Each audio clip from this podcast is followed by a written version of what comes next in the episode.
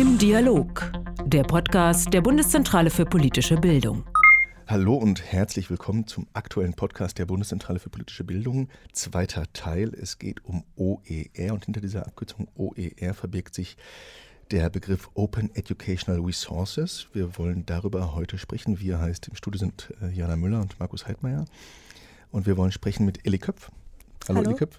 Hallo. Eli Köpf ist bei der Wikimedia Deutschland tätig. Die Wikimedia Deutschland ist der Trägerverein der Wikipedia, kann man das so sagen? Der deutschsprachigen Der Wikipedia. deutschsprachigen Wikipedia, genau. Wie groß ist das Team ungefähr bei der Wikimedia? Mittlerweile sind wir um die 45 Leute. Und die sitzen alle in Berlin, Die oder? sitzen alle in Berlin. Wunderbar. Also, Eli Köpf ist verantwortliche Projektmanagerin im Bereich Bildung und Wissen bei der Wikimedia Deutschland mit dem Fokus Schule. Und mit ihr wollen wir eben über Open Educational Resources sprechen. Und vielleicht machen wir es so, wie wir es auch im anderen Gespräch gemacht haben, da ja doch dieser Begriff nicht allen komplett geläufig ist. Wie sieht eigentlich Ihre Definition von Open Educational Resources aus? Also Open Educational Resources, Anglizismen ist mal ein bisschen schwierig. Es geht um freie Lehr- und Lerninhalte in Deutschland. Und ähm, die haben im Wesentlichen zwei Aspekte. Es geht einmal um die, den Zugang zu diesen Lehrmaterialien. Also das geht um sowohl Digitalisierung ist ein Stichwort, als auch die äh, Lizenzierung, die Formatierung und solche Sachen. Und auf der anderen Seite die Weiternutzung. Die Ebene der Weiternutzung ist für Wikimedia Deutschland der besonders spannende Fokus, weil es da auch um Urheberrecht, so unspannend das Wort auch immer klingt, und äh, die Lizenzierung dessen geht und Lehrer einfach mit Lehrmitteln, die sie haben, ähm, ja, kreativ umgehen sollen. Und da verändert sich ganz viel, gerade im Bereich Schule, aber auch sonst im Lernen. Jetzt könnte man ja mal die Frage stellen, warum sich die Wikimedia Deutschland eigentlich für dieses Thema interessiert. Sie machen das größte verfügbare Lexikon im digitalen Raum. Muss man sich dann zwangsläufig mit OER beschäftigen? Also einmal ganz kurz machen das nicht wir, sondern das machen ganz viele Menschen in ganz Deutschland und auch sonst wo schreiben freiwillig an der an dem Projekt zur Erstellung der größten Enzyklopädie mit. Also insofern machen das ganz viele andere und wir posten das sozusagen und unterstützen das. Ähm, aber warum interessiert uns OER? Weil es ähm, Wikimedia Deutschland ist der Verein zur Förderung freien Wissens. So und Da, da hätte ich gleich eine Anschlussfrage oder man könnte die Frage auch anders herumstellen. Jetzt genau, es, der Verein Wikimedia ähm, verschreibt sich der Förderung freien Wissens. Warum erst jetzt OER oder warum fängt, fangt ihr jetzt oder fangen Sie jetzt damit an, äh, das auf Ihre Agenda zu schreiben? Ähm, zur Förderung freien Wissens in der Gesellschaft ist Bildung ein Aspekt. Also wir haben auch andere Bereiche wie Wissenschaft, wie Politik, Gesellschaft und solche Aspekte, die da, die, an denen wir arbeiten. Und ähm, da wir entstanden sind aus dem Projekt Wikipedia und auch aus dem kollaborativen Ansatz heraus, ist das Thema Open Educational Resources ähm, auch nur ein Aspekt unserer Arbeit, ähm, weil es für uns noch um ganz viele weitere Aspekte geht, was freies Wissen angeht und auch vor allem die Erstellung. Ähm, und insofern ist das Thema OER jetzt im deutschsprachigen Raum sowieso auch erst seit relativ kurzer Zeit so richtig ein Thema. Ähm, aber was wir noch schon ganz lange machen zum Beispiel, ist das Thema, wie kann man Wikipedia im Unterricht einbinden, wie kann man mit äh, freien Inhalten dann eben auch arbeiten, wie kann man kollaborativ arbeiten in der Schule. Das sind Themen, mit denen wir uns schon ganz lange beschäftigen, quasi schon seit es uns gibt. Insofern ist das Thema OER in dem, mit diesem Label, sage ich jetzt mal, erst seit kurzem auf der Tagesordnung. Warum, glauben Sie, sind Open Educational Resources eigentlich so wichtig, so bedeutsam? Warum sollte man es fördern? Ähm, aus meiner Sicht hat es einen ganz wichtigen Aspekt und da geht es nicht, wie oftmals in der Diskussion äh, gezeigt äh, oder aufkommt, nicht nur um die Digit Digitalisierung von Lehrmitteln, sondern es geht um ein verändertes Lernen. Also es geht darum, dass sich Lehrer, ich habe in meinen Projekten, zum Beispiel Wikipedia macht Schule, ganz viel mit Lehrern zu tun und die beschreiben sich selber als Menschen, die ganz viel mixen, verändern. Ähm, also wenn man jetzt sagt, äh, Lerngruppenspezifisches Lernen, da passiert ganz viel ähm, auch im Kontext Schule und da muss ein Lehrer die Freiheit haben, mit den Mitteln, die ihm zur Verfügung stehen, die sehr unterschiedlich sind, sehr unterschiedlich verteilt sind, das zu machen, was für seine Gruppe, für seinen Kontext ähm, nötig ist. Und dazu braucht es eine Klärung, die, wenn man es ganz doll runterbricht, aus meiner Sicht äh, ein urheberrechtliches Thema ist. Das heißt also, die Inhalte, die zur Verfügung gestellt werden von Inhalteproduzenten. Lassen wir mal die Frage kurz außen vor, wer die Inhalteproduzenten aktuell sind, wer sie zukünftig sein werden. Ja. Diese Inhalte sollen von Lehrerinnen und Lehrern beispielsweise an Schulen benutzt werden können, neu kollagiert werden können, neu zusammengefügt werden können, was man im digitalen Raum Mesh-up nennt beispielsweise. Richtig, oder remixen. oder Remixes. Genau. Jetzt werden natürlich die Verlage sagen, beispielsweise als Content-Produzenten, nicht nur unser Geschäftsmodell ist in Gefahr, das ist vielleicht ein Aspekt. Es Ein gibt einen zweiten Aspekt, diese Collagen, die dort entstehen, diese Mesh-Ups, wer garantiert denn, dass die Qualität tatsächlich adäquat ist? Wer garantiert denn, dass die dort neu entstehenden Inhalte, und letztlich sind das ja neu entstehende Inhalte durch das neue Ja. Zusammenfügen von bestimmten Bes- äh, Bestandteilen, dass die nicht der Qualität genügen werden? Ja, also das Thema der Qualitätssicherung ist aus meiner Sicht auch ein sehr spannender Aspekt von der ganzen Diskussion und auch der Aspekt, äh, an dem sich lohnt, am meisten darüber nachzudenken. Ähm, nichtsdestotrotz ist aus meiner Sicht die, die Problematik rund um dass Schulbuchverlage ihre Situation gefährdet sehen, ja. Andererseits äh, sehe ich zum Beispiel Schulbuchverlage auch eben in dem Kontext der Qualitätssicherung, haben die eine ganz wichtige Aufgabe und aus meiner Sicht ist es nicht unbedingt jetzt komplett in Gefahr, nur weil es Open Educational Resources gibt. Es geht also mehr um die Frage, wie kann ich einem Lehrenden, das würde ich sogar sagen allgemeiner, jetzt nicht nur Schule, sondern auch Universitäten, wie kann ich dem ermöglichen, frei zu agieren mit den Dingen, die ihm zur Verfügung stehen. Und da ist, wenn man aktuell in die Praxis guckt, äh, ich kenne, glaube ich, keinen Lehrer, der stur sein Schulbuch runterrattert, beziehungsweise würde ich es keinem äh, Schüler wünschen, dass es so ist, sondern ähm, man hat immer verschiedene Dinge, die man zusammenbringt. Da spielen kleine Filmchen eine Rolle, da spielen äh, ganz viele verschiedene Aspekte, die auch ja eben was anderes sind als ein reines Schulbuch, eine Rolle. Und diese Lehrwerke oder Lehrpfade oder wie auch immer man das dann beschreibt, die existieren jetzt schon. Das ist nichts, was jetzt durch OER erst aufkommt, sondern das ist Praxis. Eine. Unterrichtsstunde ist von Natur aus immer ein Mesh-up. Aus meiner Sicht ja. Ich würde mal gerne zum Thema Urheberrecht zurückkommen.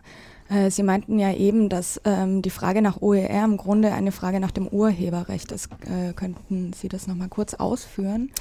Naja, aus meiner Sicht ist es so, dass die ähm, der, gerade der Aspekt der, der Weiternutzung, was Open Educational Resources angeht, ein ganz wichtiger Punkt ist, der den, der, denjenigen, der das macht, der etwas erstellt, was nachher meinetwegen als äh, im Unterricht verwendet wird, ähm, den sogar zu stärken. Also weniger darum, äh, dem jetzt Dinge wegzunehmen, sondern eigentlich eher sich zu fragen, wie kann man in einer Zeit, in der viele Dinge digitalisiert werden und die Digitalisierung auch in der Schule und auch in anderen Lernsituationen ähm, Einzug hält, wie kann man da denjenigen, der das nachher erschaffen hat, so ja, stärken, dass ähm, ja, es nachher wieder auf ihn zurückzuführen ist, also gerade Beispiel so Online, äh, Filme und so weiter, ähm, das ist eben, eben ein wichtiger Punkt und die ähm, Creative Commons, die ja in dem Kontext da unser ähm, Schwerpunkt sind, ermöglichen es eben, dass jemand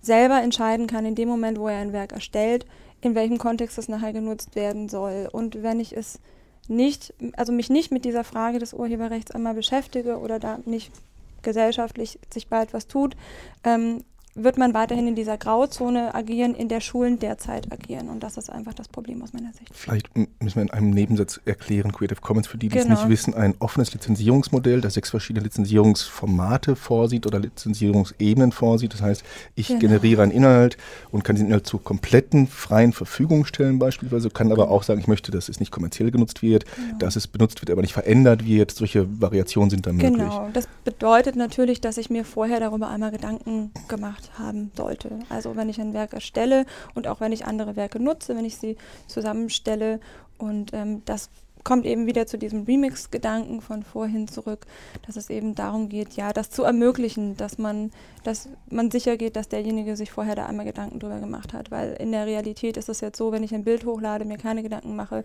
jemand anders möchte es nachher nutzen, wie findet der im Internet denjenigen wieder? Also sagen dann viele, naja, wer kann mich ja fragen, das wird mit der Digitalisierung echt schwer. Das ist aber ein sehr anspruchsvolles Modell, oder? Das heißt ja, wenn ich das richtig verstehe, dass zukünftig alle Content-Produzenten, Gruppen, Verlage, Einzelpersonen, Lehrerinnen, Lehrer, sobald sie Inhalte beisteuern wollen, diesen gewaltigen Pool der Open Educational Resources, dass sie jedes Mal wissen müssen, unter welche Lizenz stelle ich das. Sie müssen also auch die Lizenzen kennen und eigentlich verlangen sie auch, dass alle Inhalte unter CC-Lizenzen stehen sollten, die in diesem Pool sind. Wenn ich jetzt ganz äh, aus freiem Herzen rausspreche, würde ich mir sogar wünschen, dass das generell so ist. Also, dass es wirklich nur noch diese Optionen gibt. Ähm, weil aus meiner Sicht zum Beispiel auch Open Educational Resources, das ist ganz schwer definierbar. Also fragen Sie jemanden, was ist für ihn ein Lehrmittel oder ein Lernmittel? Da gehen die Definitionen ganz weit auseinander. Das kann nur ein Bild sein, das kann ein Film sein, das ist oder nur ein Schulbuch oder nur ein Aufsatz oder also das ist ganz schwierig, da die Grenze zu ziehen. Und ähm, insofern ist aus meiner Sicht diese Stärkung, zum Beispiel haben Creative Commons Lizenzen immer den Aspekt, dass man den Urheber nennen muss.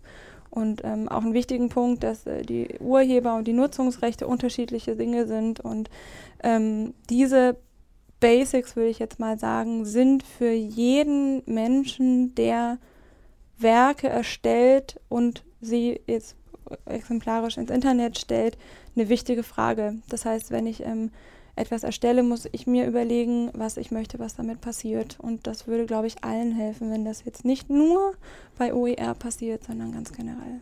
In einer idealen Welt. Ja. In einer idealen Welt. Das richtig. bedeutet, es müsste zuerst mal eine Stärkung ähm, der Lehrenden, wie Sie das auch gesagt haben, stattfinden, damit die mehr über das U Urheberrecht, die Möglichkeiten im Rahmen dessen ähm, äh, genau. wissen oder das äh, ja. Ist zum Beispiel auch eine Sache, die mir da sehr wichtig ist. Es geht um eine positive Unterstützung. Also es geht wirklich darum, was darf man machen. Es gibt momentan Informationsmaterialien im Netz, die den Lehrern sehr klar erzählen, was sie nicht dürfen, mhm.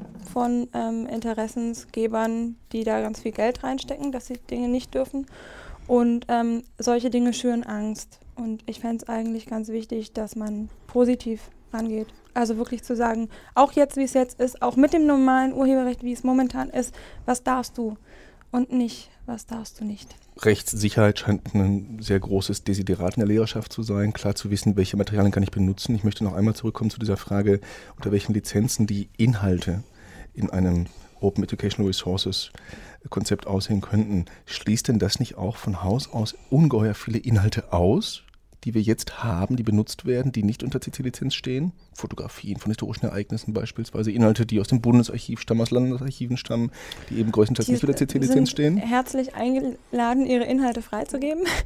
ähm, und auf der anderen Seite gibt es ja auch, ähm, ja, also Public Domain nach 70 Jahren nach dem Tod und solche Sachen. Also es ist ähm, so, dass zum Beispiel auf äh, Wikisource, auch eines der Wikimedia-Projekte, da sind ähm, ganz viele Bücher, die klassischerweise im Schulunterricht gelesen werden, auch schon digital frei verfügbar. Die kann man sich da als Buch zusammenpacken und Fontane, nutzen. Ja, Heine. solche Dinge. Aber das 20. Jahrhundert kommt dann ein bisschen zu kurz, ne, aufgrund des aktuellen Urheberrechts. Das ist natürlich nicht ganz Richtig, aber ist. irgendwo muss man ja anfangen. Insofern, mhm. ja, die ideale Welt trifft auf die Realität. Aber mhm. ich denke, dass man mit der, einerseits mit der Aufklärung dessen, was jetzt passiert, auf der anderen Seite dann natürlich die, den Wunsch, Inhalte freizugeben, für den wir uns auch in, also einsetzen, dass gerade große Archive, Institute ihre Inhalte auch dementsprechend allen freigeben. Es geht letzten Endes, wenn man es jetzt ganz radikal sagt, wirklich darum, wem gehört Bildung und ähm, wo fängt Bildung an und wo hört sie auf und da, ja, daran arbeiten wie, wir. Wie würden Sie denn die Frage beantworten, wem gehört denn die Bildung? Ähm, äh, aus meiner Sicht gehört Wissen allen. Und ich würde Bildung als Vermittlung von Wissen dann auch dementsprechend ähm, so definieren, dass jeder da mitmachen können sollte und es nicht darum geht, wie viel, ja, was man studiert hat, wo man herkommt, sondern dass da eigentlich jeder mitmachen kann und in dem Sinne des Remixens kann auch jeder teilhaben an Bildung und nicht nur Bildung bekommen in dem klassischen Sinne, sondern Bildung auch aktiv mitgestalten.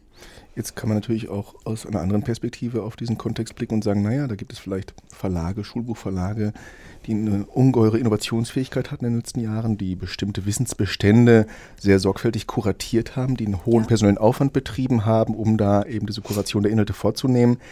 Vielleicht haben die ja doch ein gewisses berechtigtes Interesse daran, dieses Wissen zu schützen vor dem freien Gebrauch, da es ihr Geschäftsmodell ist und diese Innovationsfähigkeit sich nur ähm, einstellt, da sie eben ein Geschäftsmodell haben. Wie stehen Sie denn dazu? Ähm, also als allererstes stehe ich dazu so, dass ich sage, sie haben auf jeden Fall eine Berechtigung zu existieren. Also es gibt eine ganz das ist ja schon mal großzügig. Nein, also es wird äh, in der Diskussion äh, gibt es dann auf ja, unterschiedliche Positionen, die da recht äh, äh, aggressiv ähm, mhm. diskutieren.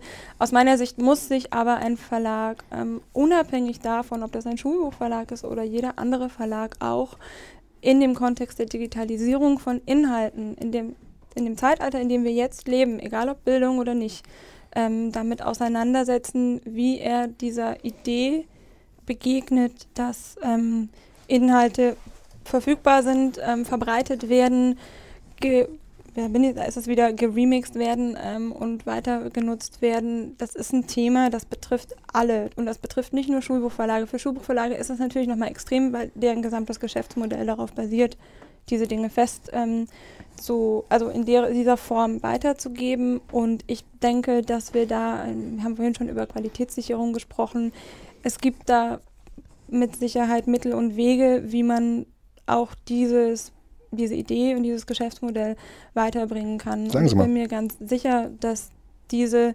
ähm, ja, dass dieses Geschäftsmodell weiter besteht. Und wie kann das aussehen in Zukunft? Also die einfachste also Variante, klassische Paywall-Struktur. Ich bin ein Schulbuchverlag, ich habe Inhalte, du kannst die downloaden für ein, drei, fünf Euro.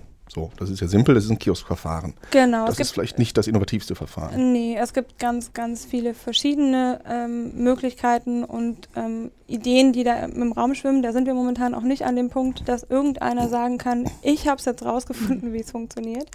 Ähm, aber ich denke, worüber man nachdenken sollte, sind so Peer-to-Peer-Review-Verfahren ähm, und tatsächlich diese Differenzierung zwischen Print und realen Materialien und digitalen Materialien. Das ist nochmal eine Ebene, wo ich denke, da ist ganz viel Potenzial drin, dass man ähm, Dinge weiter verbreiten kann, ähm, wenn sie in einem bestimmten Kontext verbreitet werden. Und da sehe ich auch sowohl auch Lehrer, also die Lehrer, mit denen ich spreche, sagen auch alle, ich bin auch bereit, ähm, dafür Geld zu zahlen, wenn ich einen guten Inhalt bekomme. Und ähm, ich möchte damit aber dann machen, was ich will. So, ähm, und ich denke, an diesem Problem müssen wir weiter denken und ich denke, dass wir da auch auf einem ganz guten Weg sind. Da gibt es recht viele Dialoge, die da gerade angestoßen werden und da müssen wir alle ein bisschen kreativ sein. In anderen Ländern waren sie auch schon teilweise ein bisschen kreativer als wir in Richtig. Deutschland. Ähm, kann man sich da irgendwas abgucken? Können wir uns da was abgucken? Ähm, äh, vor allem in der Frage des Interessenskonflikts. Also ja. gibt es da Lösungswege, die vielleicht schon äh, vorgegangen wurden, in die, deren Fußstapfen wir treten können? Ähm, ja, auf jeden Fall sollten wir uns umgucken, was in anderen Ländern passiert ist. Das ist auch ähm, ansonsten, glaube ich, ja, wäre schade, wenn nicht. Ähm, was ein groß, also der Vorreiter schlechthin momentan natürlich USA, da passiert ganz viel. Da muss man allerdings auch sagen, ist das Bildungssystem ein anderes als hier. Aber ich denke, was wir uns von da abgucken können, ist, dass es tatsächlich sehr viel staatliche Förderung auch gibt das ist ein Thema, das in Deutschland noch irgendwie gar nicht so richtig angedacht wurde, aber eben auch wieder, weil wir diese Schulbuchverlage haben, die diese Macht, sage ich jetzt mal so, ähm, auch haben. Und ähm, insofern gibt es da, glaube ich, Modelle, die man weiter angehen könnte. Und auf der anderen Seite wird auch in der Debatte immer viel genannt, geht es um Plattformen, dass man Plattformen schafft, wo wenn Inhalte schon freigegeben sind, du hast es vorhin auch schon angesprochen, ähm, dass man die auch findet, dass man die ähm, finden kann, tracken kann und ähm, einfach, das ist etwas, was man auch parallel jetzt schon machen kann. Also es gibt zum Beispiel Edu-Tags, ähm, äh, mit denen man dann seine Sachen taggen kann und dann findet man die, wenn man nach bestimmten Dingen sucht und da gibt es schon kleinere Projekte, die jetzt gerade anlaufen, die aus meiner Sicht recht zukunftsweisend sind. Und ich fände es schade, wenn die Diskussion um äh, freies Wissen im Bildungsbereich ähm, sich jetzt zu sehr an der Schulbuchfrage aufhängt, weil es eigentlich für mich weit darüber hinausgeht. Kennen wir mal aus dieser spröden Wirklichkeit und den Konflikten, die es da gibt, zurück in unsere ideale Welt von vorhin. Wie sehe denn so eine Lösung aus? Also die Verantwortlichen seitens der Politik, wer ist das? Kultusministerkonferenz, der Bund, Kommunen, nehmen Geld in die Hand also wir und machen was? Ähm, Naja, also wir haben in Deutschland ja Föderalismus, insofern ist das auch nochmal eine Hürde, beziehungsweise wirklich ein Problem, das man ähm, da angehen kann. Auf der anderen Seite kann man es aber auch positiv sehen. In einzelnen Bundesländern könnte einfach mal relativ ad hoc etwas gemacht werden. Also momentan gibt es eine Initiative Schulbuchomat von zwei Lehrern, die einfach dazu aufrufen, Crowdfunding, gibt uns Geld, wir machen ein Schulbuch frei lizenziert und dann könnt ihr damit machen, was ihr wollt und gucken einfach mal, was passiert. Ähm, solche Dinge zu unterstützen, Plattformen zu unterstützen, dieses auffindbar machen zu unterstützen ähm, und generell einfach bei Lehrern ja, Lehrer, würde ich jetzt mal sagen, digitalisierungsfähig zu machen. Also aus meiner Sicht fände ich es total schön, wenn ja in der Lehrerausbildung da mal etwas klarer mit den Problemen und den Chancen, die auch darin liegen, umgegangen werden. Das sind zum Beispiel auch Dinge, die Wikimedia Deutschland jetzt auch weiter verfolgen wird. Also wirklich dieser, was ist denn der Mehrwert für mich als Lehrer? Das muss erstmal klar gemacht werden, weil das die Debatte um OER ähm, findet sonst auf einem Level statt, das sehr weit oben ist und letzten Endes muss man, glaube ich, irgendwie sicherstellen, dass die Weiternutzung und diese Chancen, die in dem Ganzen stecken, auch an der Basis, sage ich jetzt mal, ankommen, weil sonst bringt uns das freie Schulbuch auch nichts. Es gibt ähm, auch anhand dessen, was Sie jetzt schildern, es wird deutlich, dass es so eine Art ähm, ja, Missverhältnis ähm, gibt zwischen dem, was ähm, in der Theorie schon debattiert wird und dem, was in der Praxis eigentlich stattfindet. Richtig. Wenn man sich das nochmal überlegt, ähm, Lehrer müssen mehr ähm, auch digitale Bildung oder didaktische Wege der digitalen Bildung mit an die Hand bekommen können. Ähm, einerseits, ähm, andererseits ähm, äh, debattieren wir eben auf hohem Niveau über OER. Jetzt ist meine Frage, ähm, kann es dann sein, dass wir noch Jahrzehnte brauchen, bis wir da auf einen Stand kommen, äh, wo dieses Dismatch praktisch ausgeglichen ist? Jetzt muss ich aber mal meine Kollegin kurz äh, äh unterbrechen. Das ist ja eine teleologische Annahme, dass das Ziel OER als Lösung schon feststehen würde. Ja. Who knows? Wer weiß? Vielleicht ja, natürlich. Hab, die, die Macht der Verlage ist, ja doch letztlich so stark das, sein, dass wir das, in fünf Jahren gar nicht mehr über OER sprechen. Ja, das ist in der Frage implizit sozusagen. Also ist das eine Problematik, die es vielleicht nicht auszumerzen oder die es nicht zu lösen gibt, auch mit diesen Seitenspielplätzen, Verlage und so weiter, verschiedene Akteure?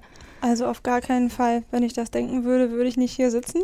ähm, aber was auf jeden Fall für mich klar ist, dass das Thema Open Educational Resources nur ein erster Schritt ist zu einer Open Education, kann man sagen, und zu einer weiteren ja, Veränderung des Lernens im digitalen Zeitalter. Und mein Wunsch wäre, dass man in Schulen jetzt die Grundsteine dafür legt, dass die Schüler zeitnah einfach dann dafür vorbereitet werden, sag ich mal, auf das Leben mit digitalen Medien, das einfach jetzt schon Realität ist und nicht erst in zehn Jahren.